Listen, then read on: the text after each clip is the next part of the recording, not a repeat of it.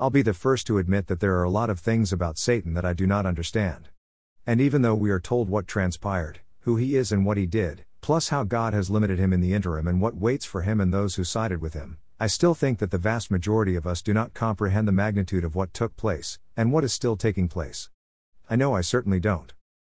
But every once in a while, I get a glimpse of the insidiousness of his being, and the depth of the extent of his contempt for God, and it gives me but a small taste of the strength of the spiritual powers that are in conflict with one another to this very day.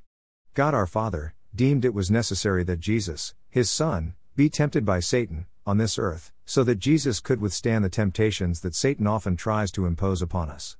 Jesus called Satan the father of lies, for such is his nature. He distorts, casts doubt, questions, diminishes, the supremacy of Jesus, the Son of God, who represented and displayed the glory and righteousness of God our Father, whenever and wherever he can. Like Hebrews 1 3 4 states, and he is the radiance of his glory and the exact representation of his nature, and upholds all things by the word of his power. When he had made purification of sins, he sat down at the right hand of the Majesty on high, having become so much better than the angels, to the extent that he has inherited a more excellent name than they.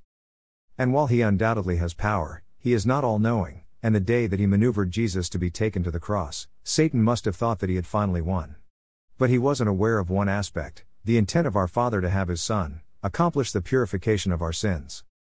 Jesus had no time for Satan and possessed the unique ability to instantly know when a source of doubt or the questioning of his authority was being called into question, and from whence it came. Jesus dealt with it instantly, not by overreacting but simply stating how it is. Jesus would not give in to the ifs that Satan tempted Jesus with, Jesus would not consider the challenge, because he knew our Father and was his Son.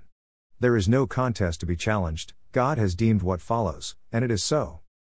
We see a lot of Satan's handiwork in this world, almost everywhere we turn. Sometimes it just simply boggles the mind. But what I find that is truly insidious is the extent to which Satan will go to distort and diminish who Jesus is and what he and he alone has accomplished. If there is any possible way in which to offset the truth of the gospel of Jesus Christ, Satan is right there at the ready, probing and prodding, twisting, distorting and diminishing, whenever and wherever he can. And so many of us buy into it, time and time again.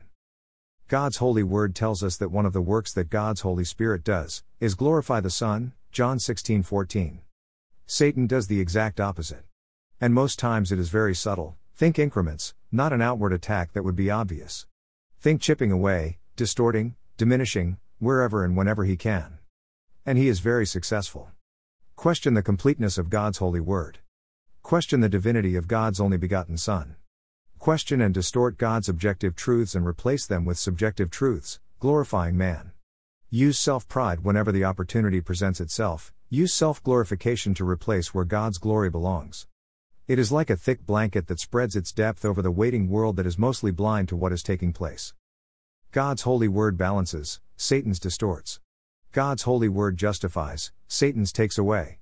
God's holy word strengthens, Satan's weakens, entraps, under the guise of accomplishing more, with man's will at the helm. Think dominionism and who is in control.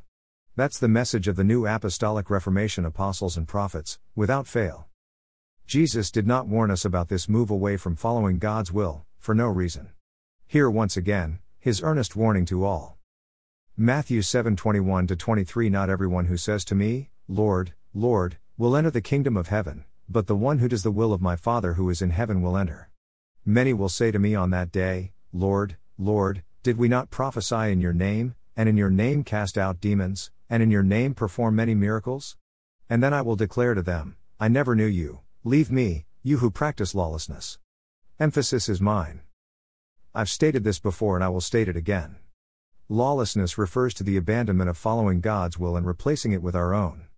Think Garden of Eden and what happened there. The battle continues. Worthy is the Lamb. Blessings.